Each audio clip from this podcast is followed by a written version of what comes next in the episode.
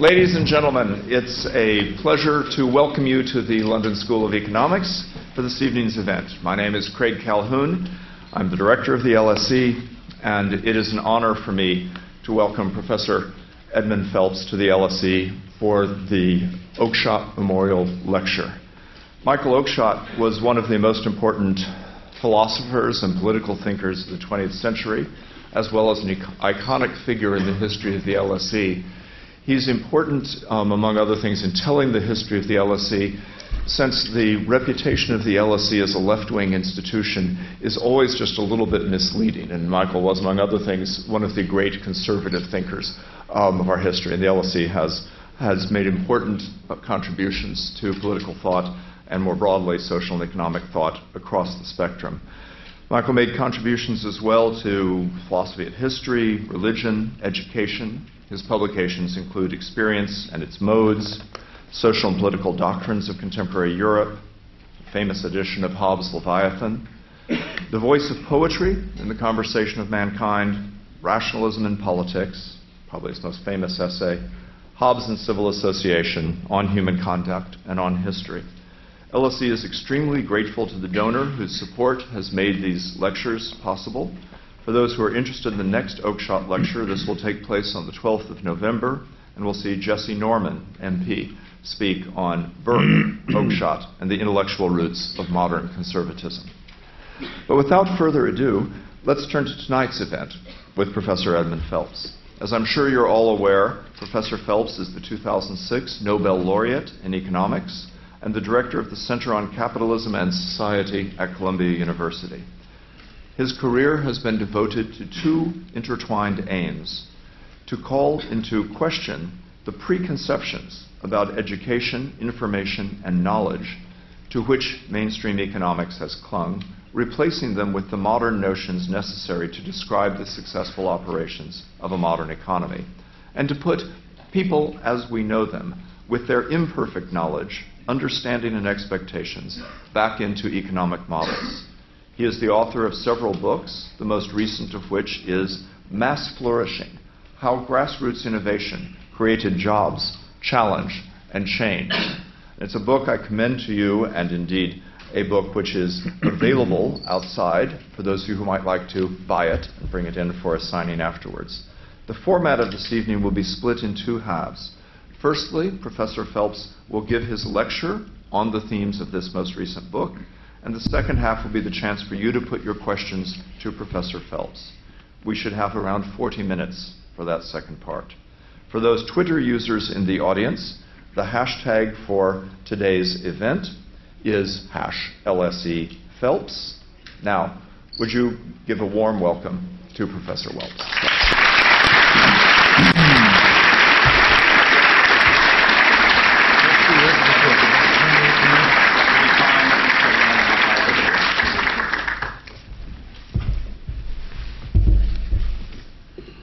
Distinguished guests, ladies and gentlemen, colleagues, students, um, it's a great honor to be invited to give the Michael Oakeshott Lecture, and a great pleasure to be able to introduce my book, Mass Flourishing, to you. Uh, the book is a history of the rise and decline, also a plea for a revival of what I call modern economies. As I see it, they arose in the 19th century, first in Britain and America, around 1820, later Germany and France, and functioned well to the middle of the 20th century. Their success was the marvel of the world. They generated mass prosperity, material and non material. Other nations, through trade flows and technological transfers, could tap into the material gains, mainly wage gains, but the non material gains could not be transferred. Never before had such prosperity been in the reach of large and increasing numbers. Prior to the first modern economies, economic knowledge, hence productivity, was virtually stagnant even in the economies that were the jewels of mercantile capitalism, Spain and Holland. The concept of job satisfaction was unknown. For me, the solitary shepherd, bored with the routine and isolated, symbolized that system. The mass prosperity was brought by mass innovating. Though the historians spoke only of resources, efficiencies, and increasing returns to scale, in Britain and America especially, there was a welter of innovations in new products and, and methods, large and small, not just headline innovations. In 1840s Britain, startup enterprises were forming so fast that Parliament, wearying of issuing charters, passed the Joint Stock Act of 1844. In an 1858 lecture, Abraham Lincoln said of America that there was a perfect rage for the new, a rage that was rife among makers of products, I think, not just users, which Lincoln had in mind. Where did the ideas that led to innovation come from? Contrary to the German historical school and young Joseph Schumpeter, the modern economy did not produce mass innovation through a succession of generally exogenous discoveries by scientists and, and, navigators and commercial applications of these discoveries by entrepreneurs. Modern economies possess their own dynamism, their own desire, capacity, and scope to innovate. With this dynamism, they were capable, on a good day at any rate, of indigenous innovation, not just the exogenous innovation of um, Schumpeter and the German Historical School. The system of dynamism was more effective the more open it was to contributors down to the grassroots. And the modern economies were rather open to the grassroots. They produced a massive outbreak of tinkering, imagining, and experimenting. Human resources of initiative and imagination were devoted to innovating, not just to producing and trading. Dynamism ran high to the middle of the 20th century. No wonder there was mass prosperity. No economy before drew on the imagination of a wide range of the nation's minds, a large number of the nation's minds uh, as well. Uh, this dynamism, of course, required entrepreneurs and financiers, just as the sporadic innovations of the mercantile period did. Their judgment and expertise was needed. Yet dynamism further required innovators Innovators were needed with the insight, imaginativeness, and vision to dream up new products that might work well and change practice. Yet the idea that business activity, yet the, the, there is an idea um, that, that business activity in a free market can always be depended on to possess uh, the dynamism for indigenous innovation. And I, that is a, a serious mistake. The right stuff is required. Innovators often have to buck conventional thinking, or they have to break away from traditional ties. Innovating also requires a social and political climate that is receptive to innovations, despite the disruptions that they are apt to cause. Was this a modern economy? Good. Propaganda to the contrary, notwithstanding, modern economies brought an endless rise of material benefits, including rising productivity and wages, ever healthier products, rising longevity, decreasing poverty and pauperism, and widening inclusion. The most radical impact of the new economies was non material. changing the very nature of life and work where those new economies took root. Individuals prospered from doing rewarding things.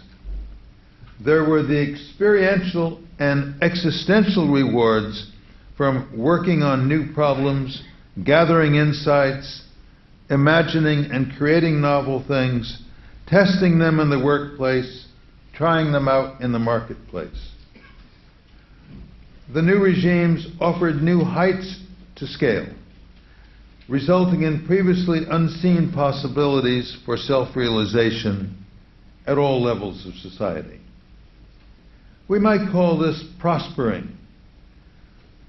The adventurous and exploratory spirit was reflected also in the arts of the period. A chapter in the book, which I enjoyed writing, uh, looks at music, fiction, and painting for corroborative evidence of the new experience of work. This transformation depended, of course, on the development of institutions that enabled dynamism, including various legal rights, laws governing corporations, and financial institutions. The real crux, though, and one not given enough weight until now, is the rise of modern values, the spread of modern attitudes, precepts, and beliefs. These modern values can roughly be grouped under the headings of individualism, thinking for yourself, working for yourself, willingness to break oh, from one's group, break from convention, vitalism, that's relishing challenges, overcoming obstacles, taking initiative, acting on the world, and finally, self expression imagining and creating, demonstrating a unique insight by testing it, voyaging into the unknown in hopes of making a mark on the world. Uh, perhaps it's useful to remark that these activities or aspirations are often said to be human rights. We have a right, we have rights, we have a right to, to, to do those things. The slow accretion of these modern values, the book argues, finally achieved the critical mass necessary to fuel the desire in individuals to innovate, to spur uh, the building of capabilities required to innovate, and to boost the willingness in society to give a wide scope for innovation. Yet, the prevalence of modern values may not be sufficient. there may be countervailing values. Opponents of innovation may stifle the expression of modern values. The book uh, documents that the modern values arose with the onset of the modern era in, in the terminology of Jacques Barzun, roughly from 1490 to 1940. From the late Renaissance through the Enlightenment and well into the 19th century. The book argues that these values paralleled the elements in the, in the modern conception of the good life, the basic concept of which, the meaning of which, uh, started with Aristotle. Uh, there was Pico della Mirandola with his uh, revolutionary suggestion that people are born with creativity. Uh, Martin Luther with his revolutionary idea that uh, people should think for themselves. Uh, Montaigne with his notion of um, personal development and, and becoming, becoming something different in, in the course of experience. Cervantes, uh, meeting challenges. Shakespeare, uh, struggling to act. Hume, imagination. Hegel, acting on the word. Kierkegaard, voyaging into the unknown. Nietzsche, overcoming hurdles. William James, living fearlessly, and Henri Bergson, Back to Becoming. Um, philosophers and humanists use the word flourishing to characterize this substance of the good life. and it, it, you, it must strike you, I suppose it strikes you, that the prospering that I was describing before, all those non material, experiential, existential uh, rewards from um, uh, exploring and experimenting and uh, dreaming and uh, conceiving uh, new things and developing uh, all those, all that prospering uh, that, that came to economies of dynamism is a perfect specimen of the flourishing that philosophers and humanists uh, have widely agreed is, in substance, uh, the good life. Modern values stir a desire to flourish. Of course, this philosophical heritage belonged to the world, and certainly to all of the Western nations, but it is implicit in the book's thesis that some of them did not embrace it strongly enough to incorporate it into their values, the ones they act on in a day-to-day on a day-to-day basis. Ultimately, severe reactions against the modern economies occurred.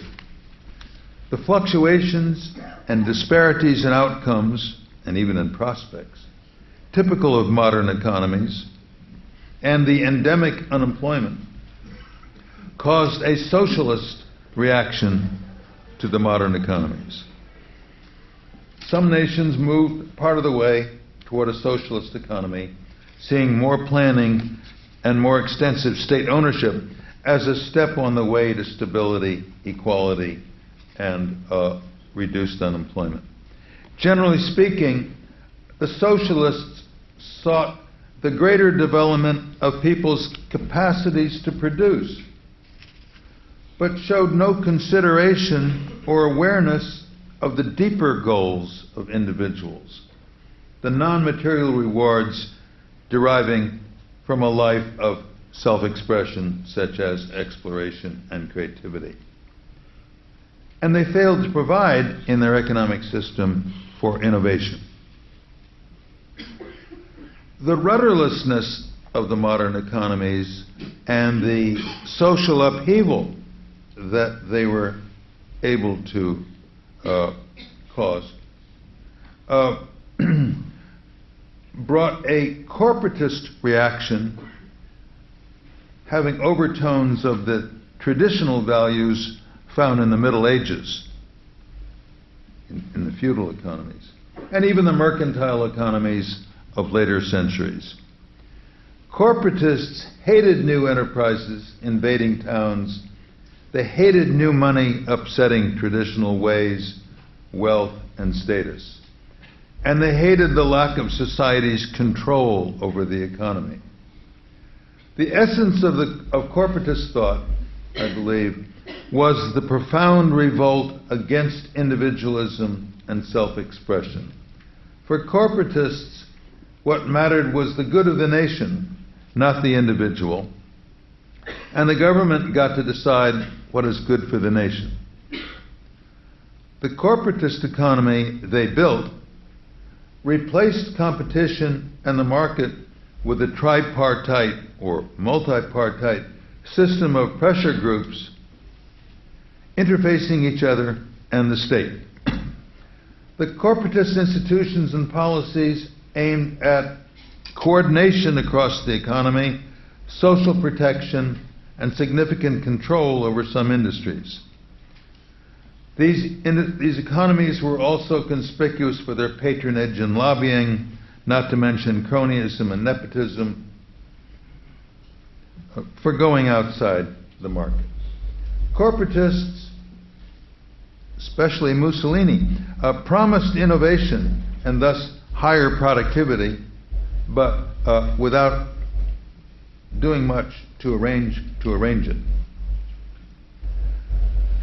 Though corporatists and socialists claim their system, their systems would boost economic performance on their measures, the data show otherwise. Socialist economies did not excel at employment. Corporatist economies did not excel at growth. These economies proved so woefully lacking in innovation, indigenous or even exogenous, that they were unable to realize uh, their own goals. The central thesis of my book about the link from modern values to uh, to uh, innovation and hence job satisfaction um, is tested in the book um, using household survey data. Um, I use the um, prevalence of um, selected values reported in household surveys to represent the strength of modern values, and, and I use uh, uh, reported job satisfaction as a measure of uh, the degree or importance of flourishing in a nation. If the thesis is right, we should expect that a population largely subscribing to modern values will forge enterprises, careers, and jobs that are interesting, involve initiative, offer change, and present challenges, such as competition. The finding is that nations scoring strongly in modern attitudes do tend to score high in job satisfaction. The inference is that there's more indigenous innovation going on there. They develop economies with enough dynamism to generate the jobs and careers that will enable them, enable them to flourish. Nations where values are prevailingly traditional tend to report mediocre or poor job satisfaction. Now, that's mostly the 20s and 30s. The nations that, though in some cases there, there are examples after that, the nations that strayed from the, the from the um, from from having modern economies uh, after the war uh, gained uh, regained uh, economic growth for a time, but uh, mounting evidence of a deterioration in the dynamism of these economies in the, in the force of indigenous innovation was, was undeniable. In Britain and Germany, later France, the damage to indigenous innovation appears to have been severe, though for a long time concealed by continuing technology transfers from America as long as the supply lasted, which was the late 90s. In America, growth of productivity, growth of total factor productivity, to be more accurate, fell almost in half between the period 1922 to 72 and the period 1973 to 2012, with the exception of the years of the internet build out, 1996 to 2004, when there was a pickup in, in uh, the rate of growth of total factor productivity. In all these nations, America, France, Britain, and Germany, unemployment expanded and previous gains in inclusion were lost.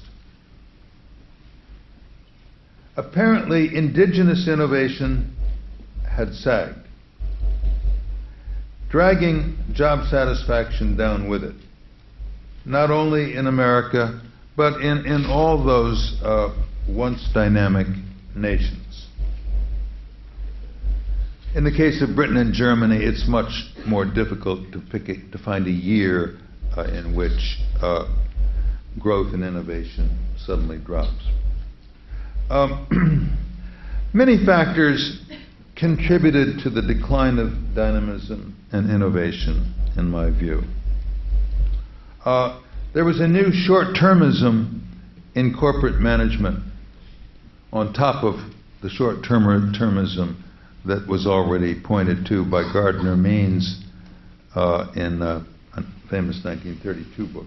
Uh, there was um, maljudgment in the banking industry, irresponsibility, we might say, in the banking industry, and uh, fiscal irresponsibility in the government. And I think to some extent behind that as a, a, a rise of, of, materialism, rise of uh, materialism. Um, what may be the most important is that important source of the decline of dynamism is that modern values, while they may have been holding up, are, came to be hamstrung by a resurgency of traditional anti-modern values. I don't say that, that, that, that all traditional values have had a resurgency, but I'm saying that there's been a resurgency of some traditional values that uh, operate to hamstring uh, innovation. As a result, a new corporatism has come to the American economy, and I believe also to, to European economies. In this new corporatism, companies are less interested in innovation than in rent seeking. Elites in government play a large role in influencing the directions of a nation's attempts at innovating. And those who would like to try to develop their own ideas for innovation must overcome the pull of family and friends and the greater prestige these days of other sorts of lives.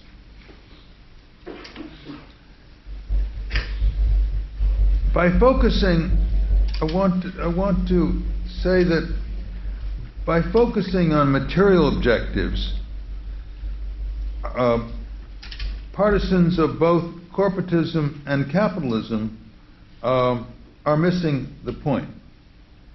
That it is, that it is the non material rewards of modern capitalism, the good life that it makes possible, that are, the distinct, that, that are its distinctive gifts to, to society.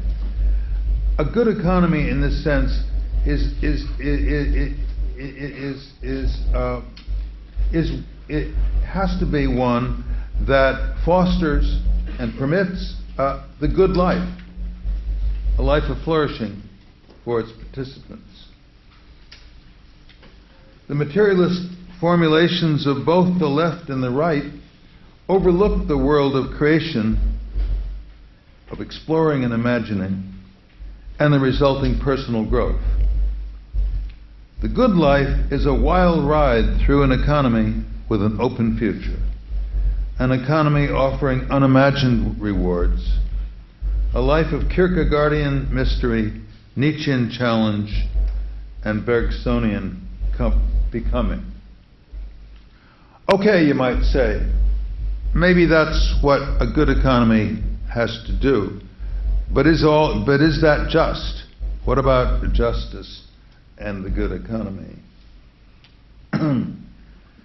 uh, I won't begin to um, try to um, summarize that chapter, but I, but I will say that uh, I argue that um, a modern economy, to be just in a Rawlsian sense, must provide the opportunity for the good life to those who aspire it. Justice requires uh, that people have access to, to the good life. And, and but justice also requires that the government take measures uh, to raise the prospects of the good life of those persons who have the poorest prospects of that uh, to, raise, to raise those prospects as high as is possible. Um, things get more complicated if we suppose that not everybody in society wants to have the good life as, as um, uh, in, in, the modern conception that, that I uh, sketched. Um, but I won't be able to discuss it here. In the epilogue, I say that in order to regain the West's past glory and to resuscitate the good economy, widespread indigenous innovation and grassroots dynamism must be restored. Institutional and policy fixes can help, but the economy is not a machine that be, can be cranked up or down at will. It is a living, organic entity composed of all those individuals who participated in it and their ideas and culture. The mix of modern values that first brought forth the modern economies must be reaffirmed and strengthened if the nations of the West are to have a future of mass flourishing. Thank you.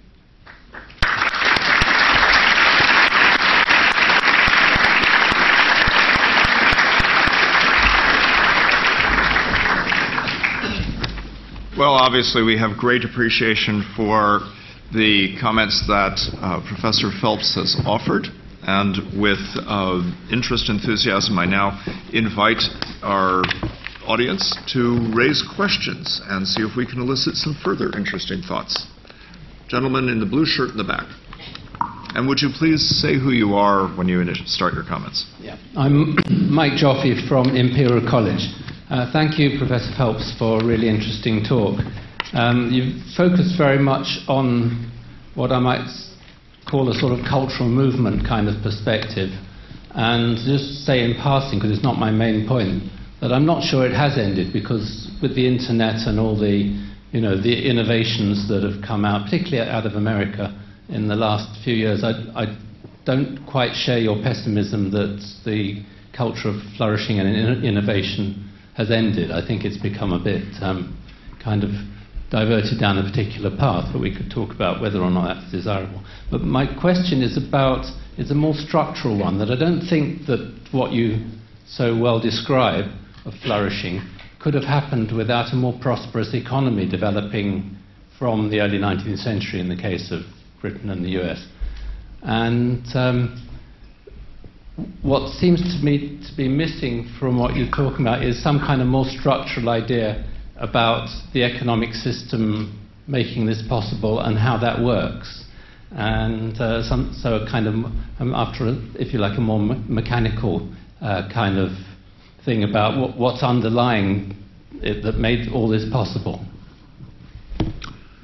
Thanks very much for um, the interesting point and the interesting question.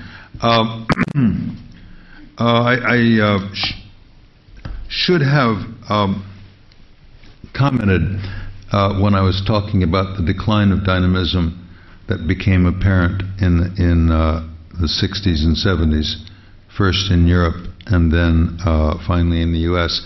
I should have said that it's not as if every company has become less dynamic. Um, it, things don't necessarily work that way. It's not necessarily the case that every industry has become less dynamic. In fact, that's, that has not happened. But what, what I think has happened is that there is less innovating in the aggregate And when I talked about the, the, striking slowdown of total factor productivity growth in 1972 in the United States, uh, that, that, that, that strongly points to a sharp decline in the aggregate rate of innovation uh, in, the, uh, in the economy. Uh, and uh, what I think has happened is that um, the, the, there's been a narrowing of innovation, and there, the, there are innovators who have uh, operated in, in the uh, so-called technology areas, um, and they, they have tended to concentrate along the West Coast. But in the great heartland of the country, uh, most of those large corporations are uh, are um, are not not uh, innovating as they used to do. Now, if you've read a little Schumpeter, uh, you will you will know that uh, you will know Schumpeter's claim, which is reasonable enough, that that that most new products come from new enterprises. So you might say, well, we don't care about those large established corporations there in the heartland. Uh, they they never did innovate, but that's not really true. Uh, the large corporations uh, always have, have always uh, until recently have have always done um, uh, incremental innovations and sometimes more than incremental uh, innovations.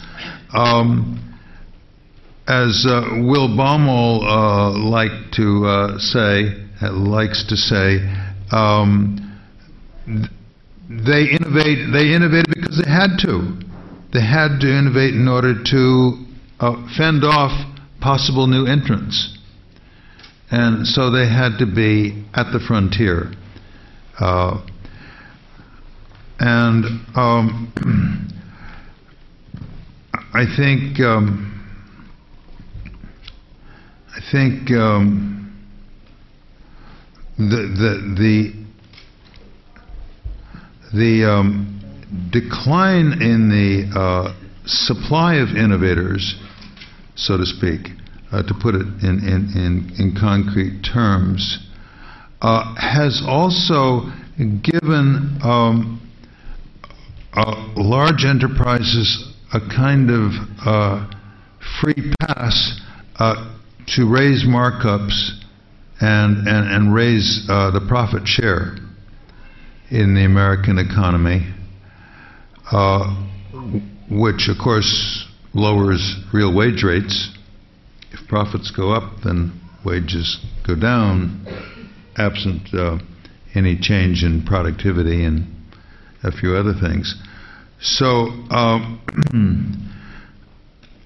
I think that's the, the, the, part of the the social not not only uh, not only um, a little hard to squeeze everything in into uh, 28 minutes. But not only uh, has the fallout, not only has the incidence of the decline of innovation fallen on uh, employment and uh, unemployment, but it, it's uh, also uh, produced a, a one-time downshift in, in the path of uh, real wages.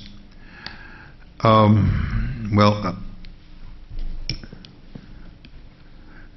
so, now, I, I, I, okay, let me come to the, your, your, your, your point. You said, isn't, isn't it the case that we, that the countries needed the prosperity in order to have dynamism, or in order to practice dynamism, or in order to exhibit dynamism? Um, that's a neat idea, but the um, uh, what, what I think is a weakness of it is that, um, in fact, there was no rising standard of living in Europe between, let's say, 1200 and 1815 that we could say that we might that we might speculate as having finally triggered uh, or permitted or allowed uh, uh, a burst of uh, that, that, triggered and, and allowed a um, a transformation of economies into dynamic ones. Um, as I said at, at, the outside, at the at the outset, in the uh, medieval economies, the feudal economies, and in the mercantile capitalist economies, wage rates were dead in the water. As a matter of fact, even in Britain between 1750 and 1800, when there, were, when there were beginning to be some innovations in, in the textile industry, uh, wages actually fell They had risen a bit between 1800 and 1850. But uh, it, it's, it, it's striking. It's striking that uh, in this period prior, prior to 1815, wages could drop as easily as they could rise. Okay, great. Thanks. Robert Wade is in the fourth row in a black jacket.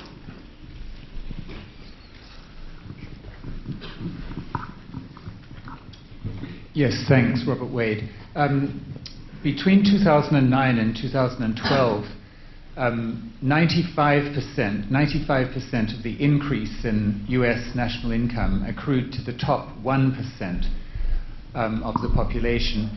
Um, I wonder whether you think that um, that kind of income concentration constitutes um, a depressing effect on, or makes an, a depressing effect on the rate of innovation.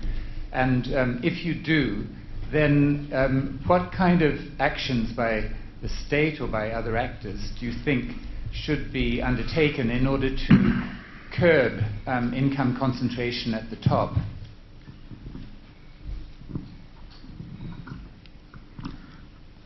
Um,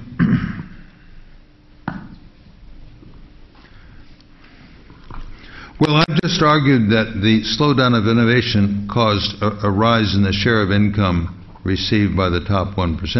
Now the question is whether there's a, also operating a reverse causation, uh, that is to say, uh, the rise in the income earned by the top 1% has operated to slow uh, innovation.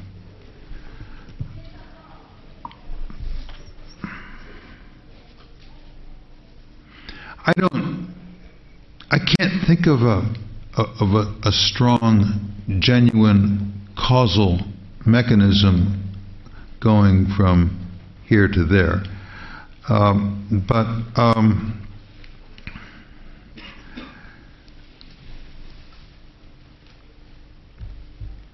I do think that the the rise in the, the incomes of the top one percent is not just because of the slowdown of innovation. It's also because of a rise of rent seeking.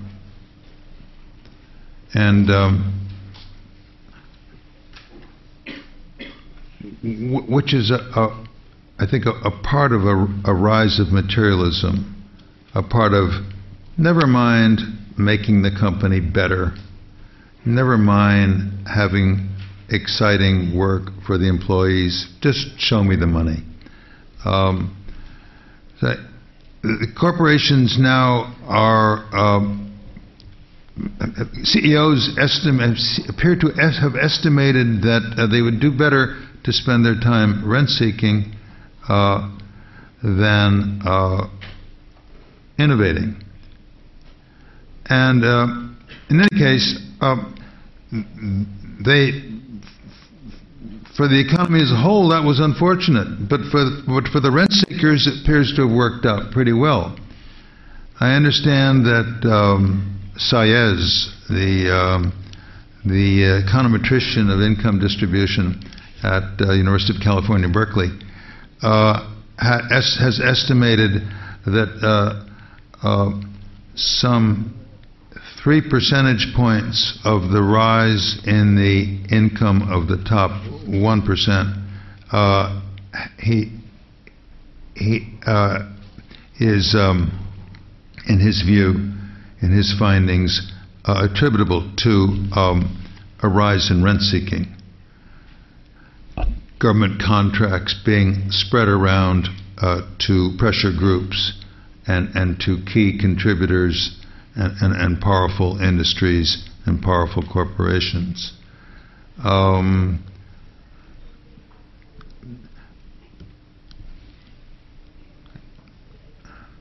um, and, and as I said in, in, in my talk, in my uh, summary of my book, um, I do, um, I do, um, I do argue that uh, rent seeking um,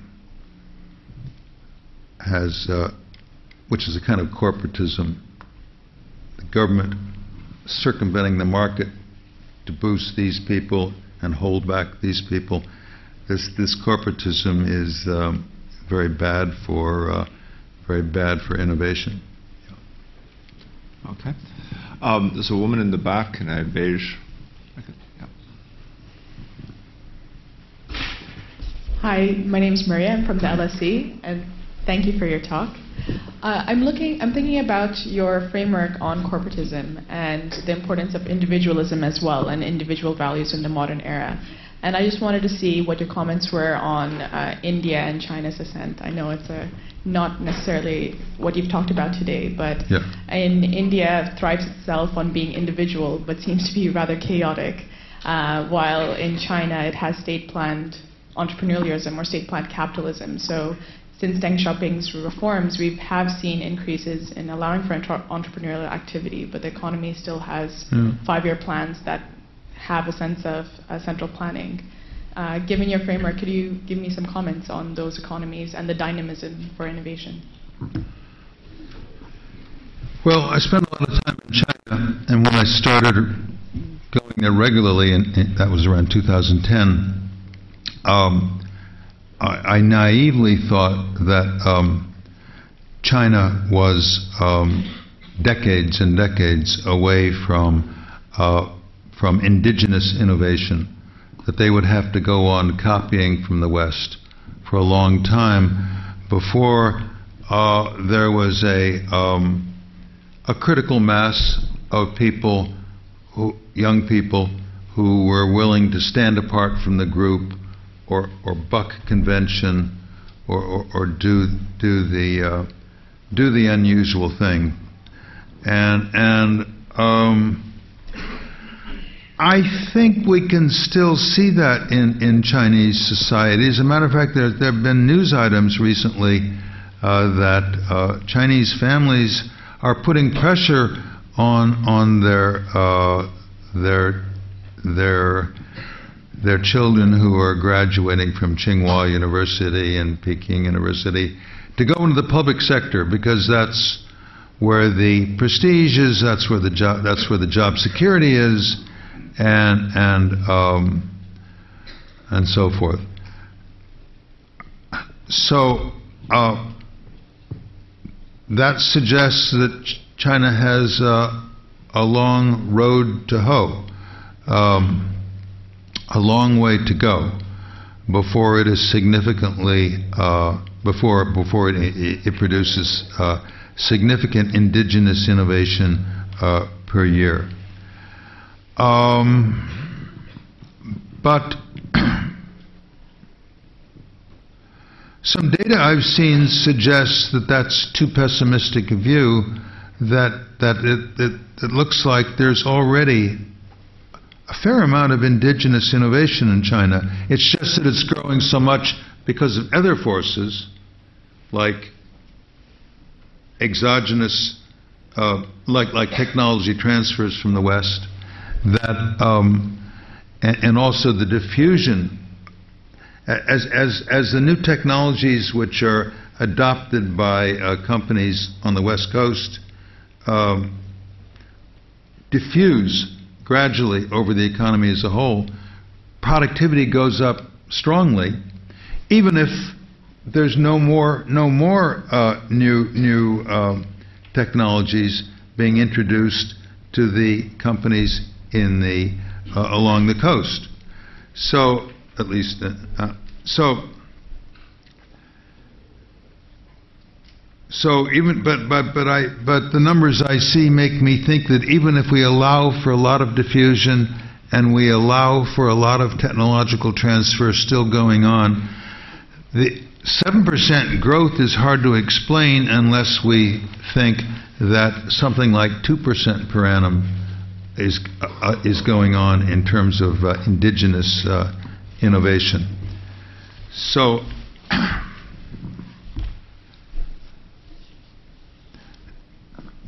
China has the problem that Europe had, that unfortunately um, American innovations slow, slowed so, so, so sharply in around 1972 that uh, it has become possible for Europe and China to run out of technologies uh, in the West that they could transfer.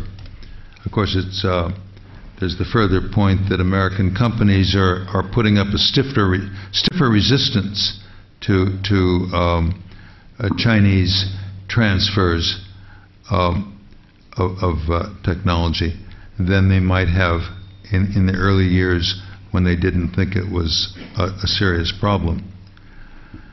Uh, with regard to India, um, I'm sorry, I, I, uh, I, I, don't know nearly as much about the Indian economy as, as I happen to know about the Chinese economy. Um, and and, and uh, I, I, don't, I don't know what to say about uh, individualism uh, in, in China. Of course, we're all impressed by the uh, new startups in Bangalore and the um, and, and there must surely be some indigenous element in that innovation. It can't be 100% transfer from, uh, from the uh, West. So, India has already had an important breakthrough in indigenous innovation. But uh, as some of my Indian friends say, it's it's a, a very big country, and, and Bangalore is just a very small part of the uh, economy, it, not only in terms of uh, uh, number of persons working there, but also in terms of um, domestic product. So, so um, in one respect, uh, then China, uh, uh, in one respect, India is uh, seems seems to have gotten a jump on China in terms of indigenous innovation. I don't know. I don't know enough about India to say whether it also has a jump on China in terms of individualism and, and vitalism and, and self-expression. Do you? Can you? Give me your own opinion?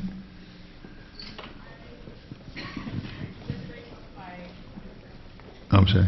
sorry. Didn't make, mean to make it a discussion, but um, there's a great book by Tarun Khanna who talks about billions of entrepreneurs, and he compares uh, India and China's development since the 1950s. And in uh, India's case, he says India puts a lot of um, emphasis on individual rights and property rights, uh, he doesn't make it a conjecture between democracy and not democracy. He talks about the importance of property rights. And in India, um, property rights are upheld up to the point that it can actually create stasis in the economy, which is why there's problems in infrastructure.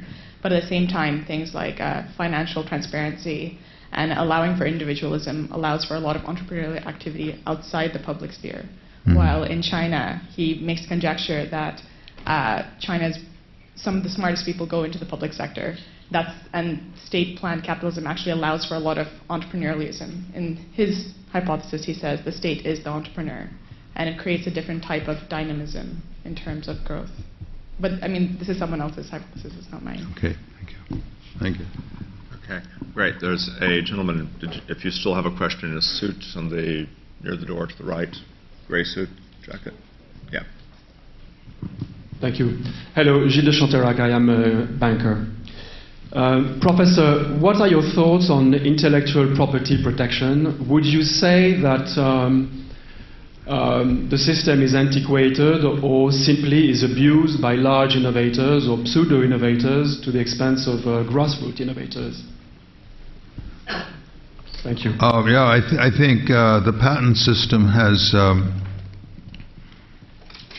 um, run aground, so to speak. Uh, I think. Uh, the Congress has used very poor judgment in uh, evergreening uh, patents. So uh, every time the patents look about ready to expire at the Disney Corporation, uh, the Congress passes yet another extension of, of the patents.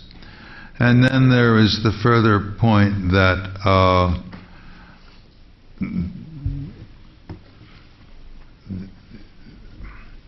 uh, as, as, as somebody put it, um, well, the, the, the, the, there's a forest of patents out there, and a startup company can't be sure uh, what patents, patents it might be treading on if it does this or if it does that. So, a startup is going to need lots of lawyers to, to would need if if an entrepreneur were to start up a, a new enterprise, the entrepreneur would need lots of lawyers to to help uh, thread the way through uh, the uh, in, in available uh, records on, on what is patent and what is not, and what the legal uh, what the legal uh, strength of the of those patents might be. So this is a, a, very serious matter. And um, somebody said that if he were um, starting up an, an enterprise again, he would have to hire more lawyers than engineers. Um, so, so um, I, I, have uh, the book doesn't uh, say so, but it doesn't venture to say so. But I, I, I suspect that it might be what might be good to um, declare a suspension of all patents, um, or even a termination of all patents, and then start fresh. Because the idea of, of allowing companies and individuals to patent new ideas is a good one. But uh, we, have uh, run, it, we've, we've, uh, we've it, it's, uh, it, so much is now patented that um, it's counterproductive. But if, if, we were to start from zero again, then uh, we could have the benefits of patenting without, for another hundred years maybe, without the uh, the backfire that um, future uh, innovation is slowed down, though present innovation is encouraged. Okay, in the yellow shirt up in the front, and then in gray in the downstairs. So, upstairs, yellow shirt in the front. Thank you. Uh, Przemek Macholak, uh, student from Dulwich College. Uh, sir, what is your opinion? Uh, which kind, what kind of um, reforms, what kind of uh, reform, reforms should uh, governments of less developed countries implement Uh, in order to make the environmental, uh, business environment, economic environment more uh, positive to fast, faster, rap, more rapid speed of innovation? I, I didn't get all the question. Uh, uh, are, are, you asking me what I think about steering, innov- steering innovations towards in, towards uh, environmental uh, what protection? What reforms uh, implement, uh, implement, should be implemented in order to make the environment, economic environment, more positive to to yeah. faster speed of innovation? Well, of course, libertarians love to point out that, that many uh, government um, initiatives uh, aimed at um, Im- improving the environment, such as the, um, the soy uh, fiasco, uh, ended up not only being unprofitable but uh, actually causing people's deaths from starvation in some parts of the world. And there is a, sense among economists that um, there's a huge uh, tendency in uh, government initiatives aimed at um, the environment. Uh, huge tendency for for these initiatives not to pay uh, close attention to uh, the system effects and or, uh, of the uh, proposed um, steps. Um,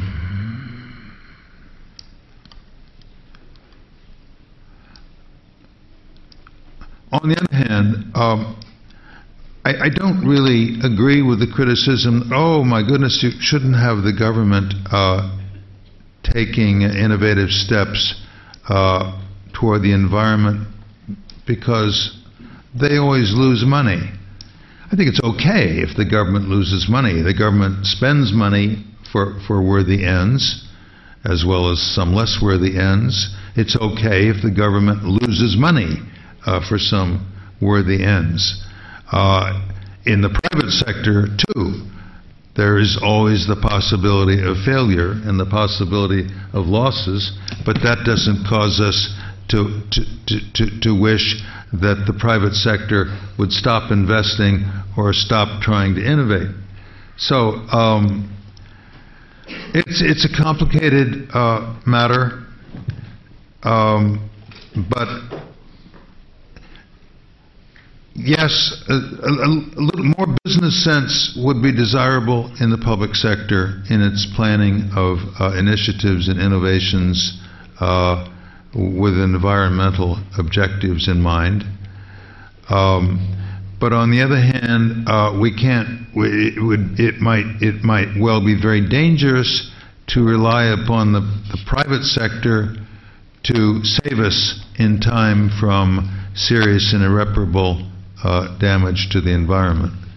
So we'll have to go in, in, in significant part in the governmental direction, but uh, we'd, we'd better go about it a great deal more carefully than we've done so far. The man in gray in the last row. Hi, I'm uh, Felipe, a student here from the LSE. Uh, you talked about the importance of innovation and values for economic growth. Uh, but I was wondering if you could, can comment on the role of human capital as well for economic growth. Do you see it as a precondition for innovation, as complementary, or as well, first of all, I have to insist that, that my book is not about the importance of innovation for economic growth. It's about the importance of innovation for prosperity. And prosperity, I defined as consisting as having as, as having the crucial element that the, of of non-material benefits. We, we've long since reached the point where where we um, well, we put it another way. In my long career as an economist, I've seen a lot of discussions, a lot of uh, a lot of uh, practices in, in policy and, and, and, elsewhere, and um, like for example the um, uh, work on uh, rent seeking. The the the the, uh, the best work on rent seeking so far has argued that there is a loss of efficiency from having uh, ties between governments and, and pressure groups uh, leading to rent seeking and patronage, patronage um, because resources don't go where uh, efficient, where perfect efficiency demands they go. So maybe we, maybe our economies in the West are, are, are, 10% less productive than they would be if we, if we got rid of that rent seeking.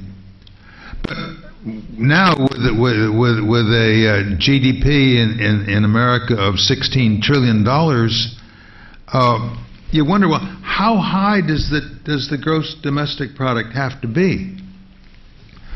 when are we going to get off this uh, growth merry-go-round um, and, and, start thinking again about the deeper, more meaningful uh, satisfactions uh, of life?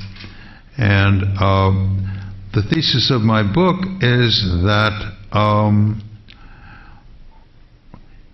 um modern values spurred a desire for interesting jobs, innovative jobs, challenging jobs. And, uh, and that led to uh, job satisfaction and uh, to um, a prospering that we can identify with the philosopher's notion of, of flourishing. Um, now, now you say that. Um, now you say that um, you you ask about uh, innovation for economic growth. So it, it's just not the way I think about the case for innovation. Uh, I think the case for innovation is that that's what the good life is, that the good life depends upon it. But, but maybe can you adapt your question uh, so, so, that after after my diatribe. Sure, I'll try again. Um, so, what do you think is the role of human capital for? Oh yeah, human capital. um, I've never been a fan of human capital. Um, not, not that I've never acquired any. I hope. Uh, as a matter of fact, uh, the, the idea that productivity is a function F of capital, man hours worked, and human capital H uh, ha- has has always bothered me a lot, though at first, of course, I, I couldn't think of of uh, all the reasons I, I, was later to have why it bothered me. Um, in my story about uh, prosperity, but also the, the, the, the, byproduct of my analysis, which is a, a story about productivity growth, in, in my story, um,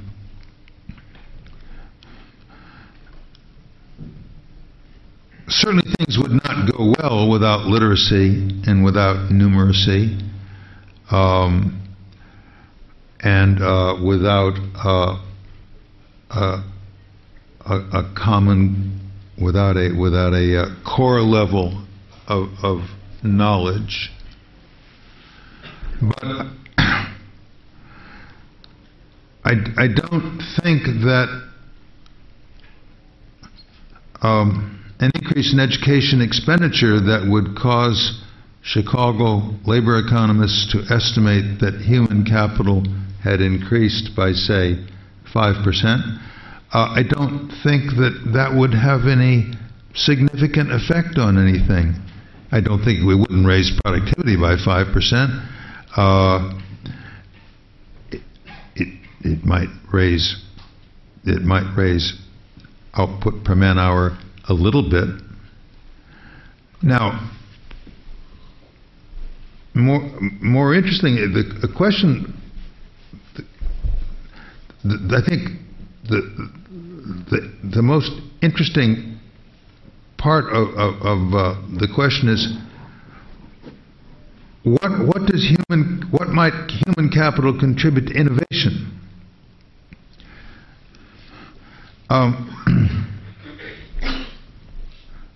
we used to think that innovators were people with maybe a high school diploma at most, but who had incredible powers of imagination and insight coming from their business experience. And they were able to uh, come up with amazing ideas that, that proved to be innovative that, that proved to be adopted. And economists joke that, um, gee, it'll be nice if someday the entrepreneurs have had two years of college.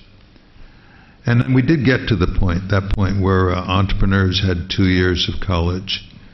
Um, but um,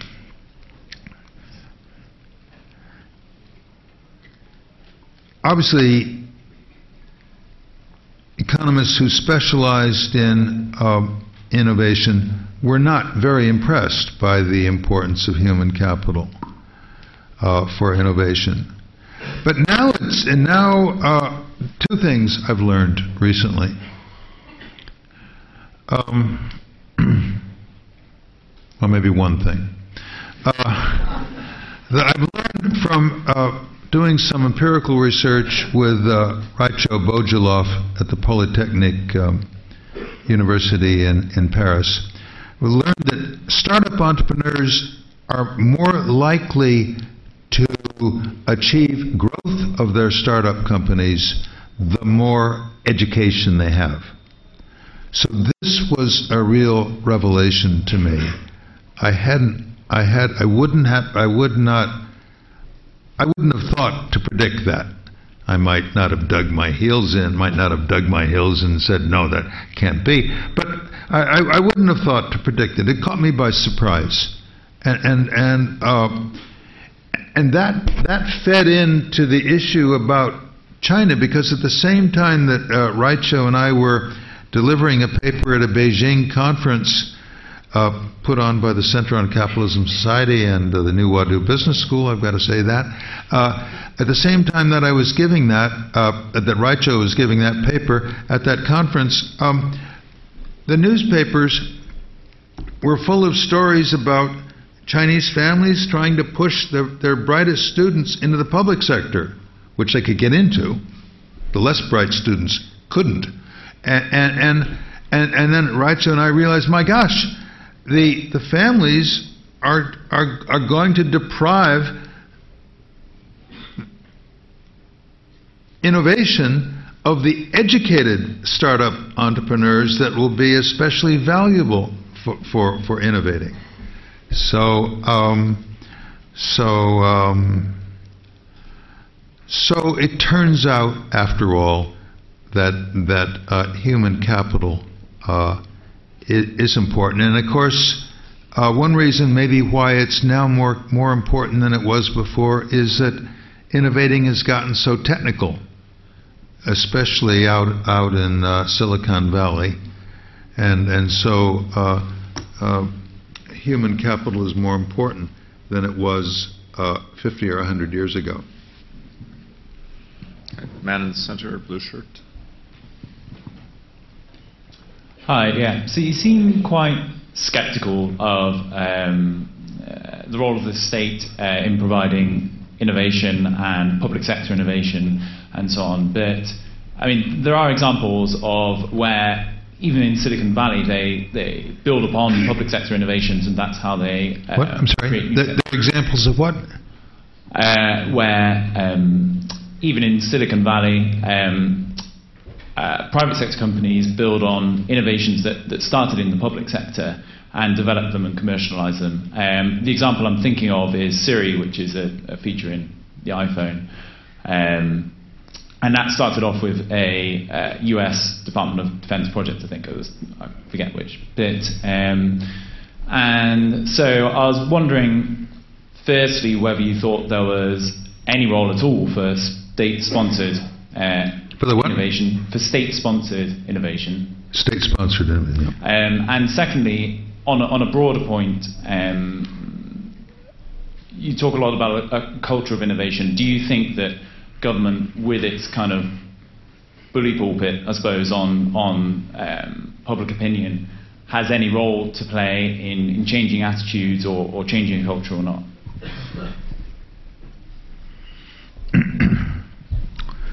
Thanks for that question. Um,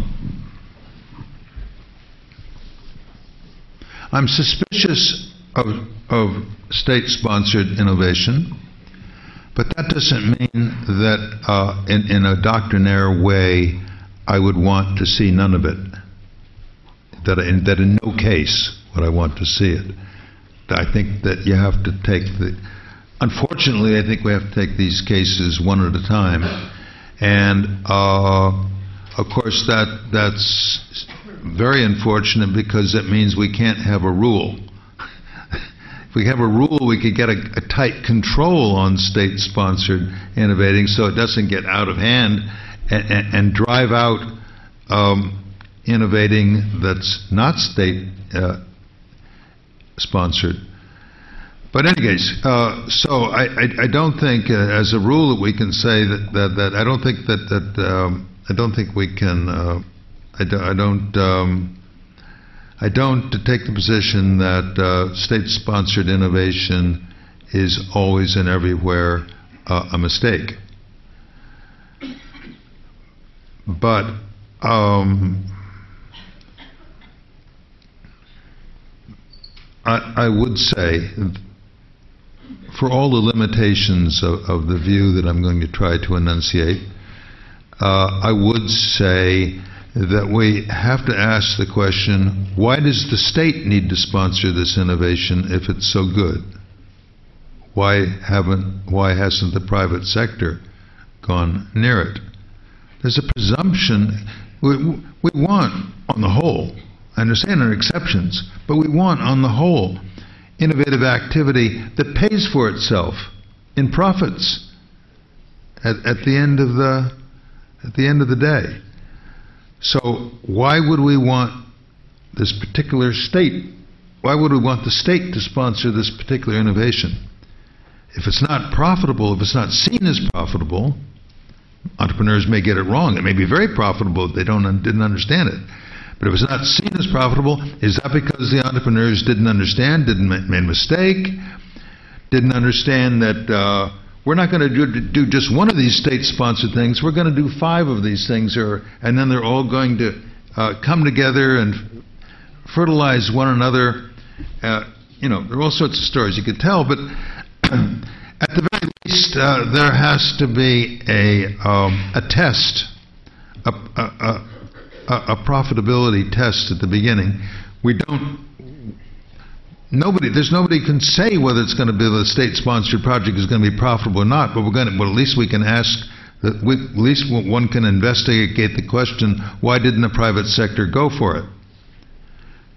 People can be interviewed and, and, and so forth. Um, I like particularly the second part of the question, so I, I um, I, want particularly to follow that up. Um, the second question is the government is can the government do something uh, that would uh, help to uh, support values in a constructive way that would uh, help help our nations and help help our help our help our society help um, help people to live lives of, of um, sufficient richness? Uh, I think so. Uh, I think there's a, a, a, lot of things that uh, the government uh, can do. I think the government has to completely overhaul corporate governance to rid corporations of the extreme um, uh, short-termism that that uh, that pervades uh, business, that pervades uh, the large corporations and the overpaid uh, CEOs these days. But and, and, I would like to see a, a, an overhaul of the financial sector. We don't we don't want these behemoth banks, and we don't want investing on the on the principle of diversification, we want people of judgment and experience to be making decisions about who gets loans and who doesn't get loans. Um, we've, we've, got a terrible financial system now. It's just a, a, a headless thing. Um, talk about rudderlessness, which the corporatists didn't like. Uh, this is uh, really bad, it doesn't even pretend to be looking at the direction of the economy. You just take the money and divide it up in proportion to the, um, the, the, availabilities of the assets. It's incredible. Uh, so that's the second thing. But I think you mentioned something about about about values there, which, which I picked up on. I, I think the, the government has to in the United States, the federal government is, is only in, a backdoor way uh, contributing to education. so much of the schooling, high school, uh, for example, is is is in elementary school is is done at the um, local level with uh, some uh, help from the states. But where's the federal government, which has the big bucks? And which can raise a lot of tax money because people can't escape.